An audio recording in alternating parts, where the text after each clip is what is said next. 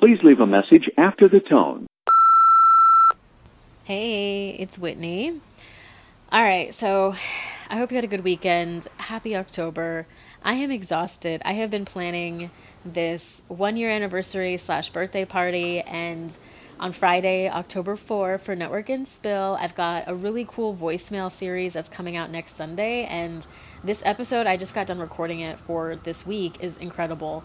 It's a solo episode with just me and I've got a couple of things I'm going to need your help with. So, if you could tune in and then pay attention, I've got a couple things I'm going to need from you as far as feedback and information and insight and all these things, suggestions, etc.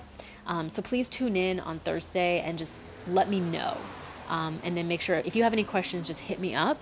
And yeah, I'm excited. So I just wanted to let you know. Just wanted to give you the 411 slash the heads up before anything pops off this week. Happy October. Happy whatever day it is. And I'll talk to you soon. All right, cheers. If you are satisfied with your message, press 1 to listen to your message. Press 2. Are you still there?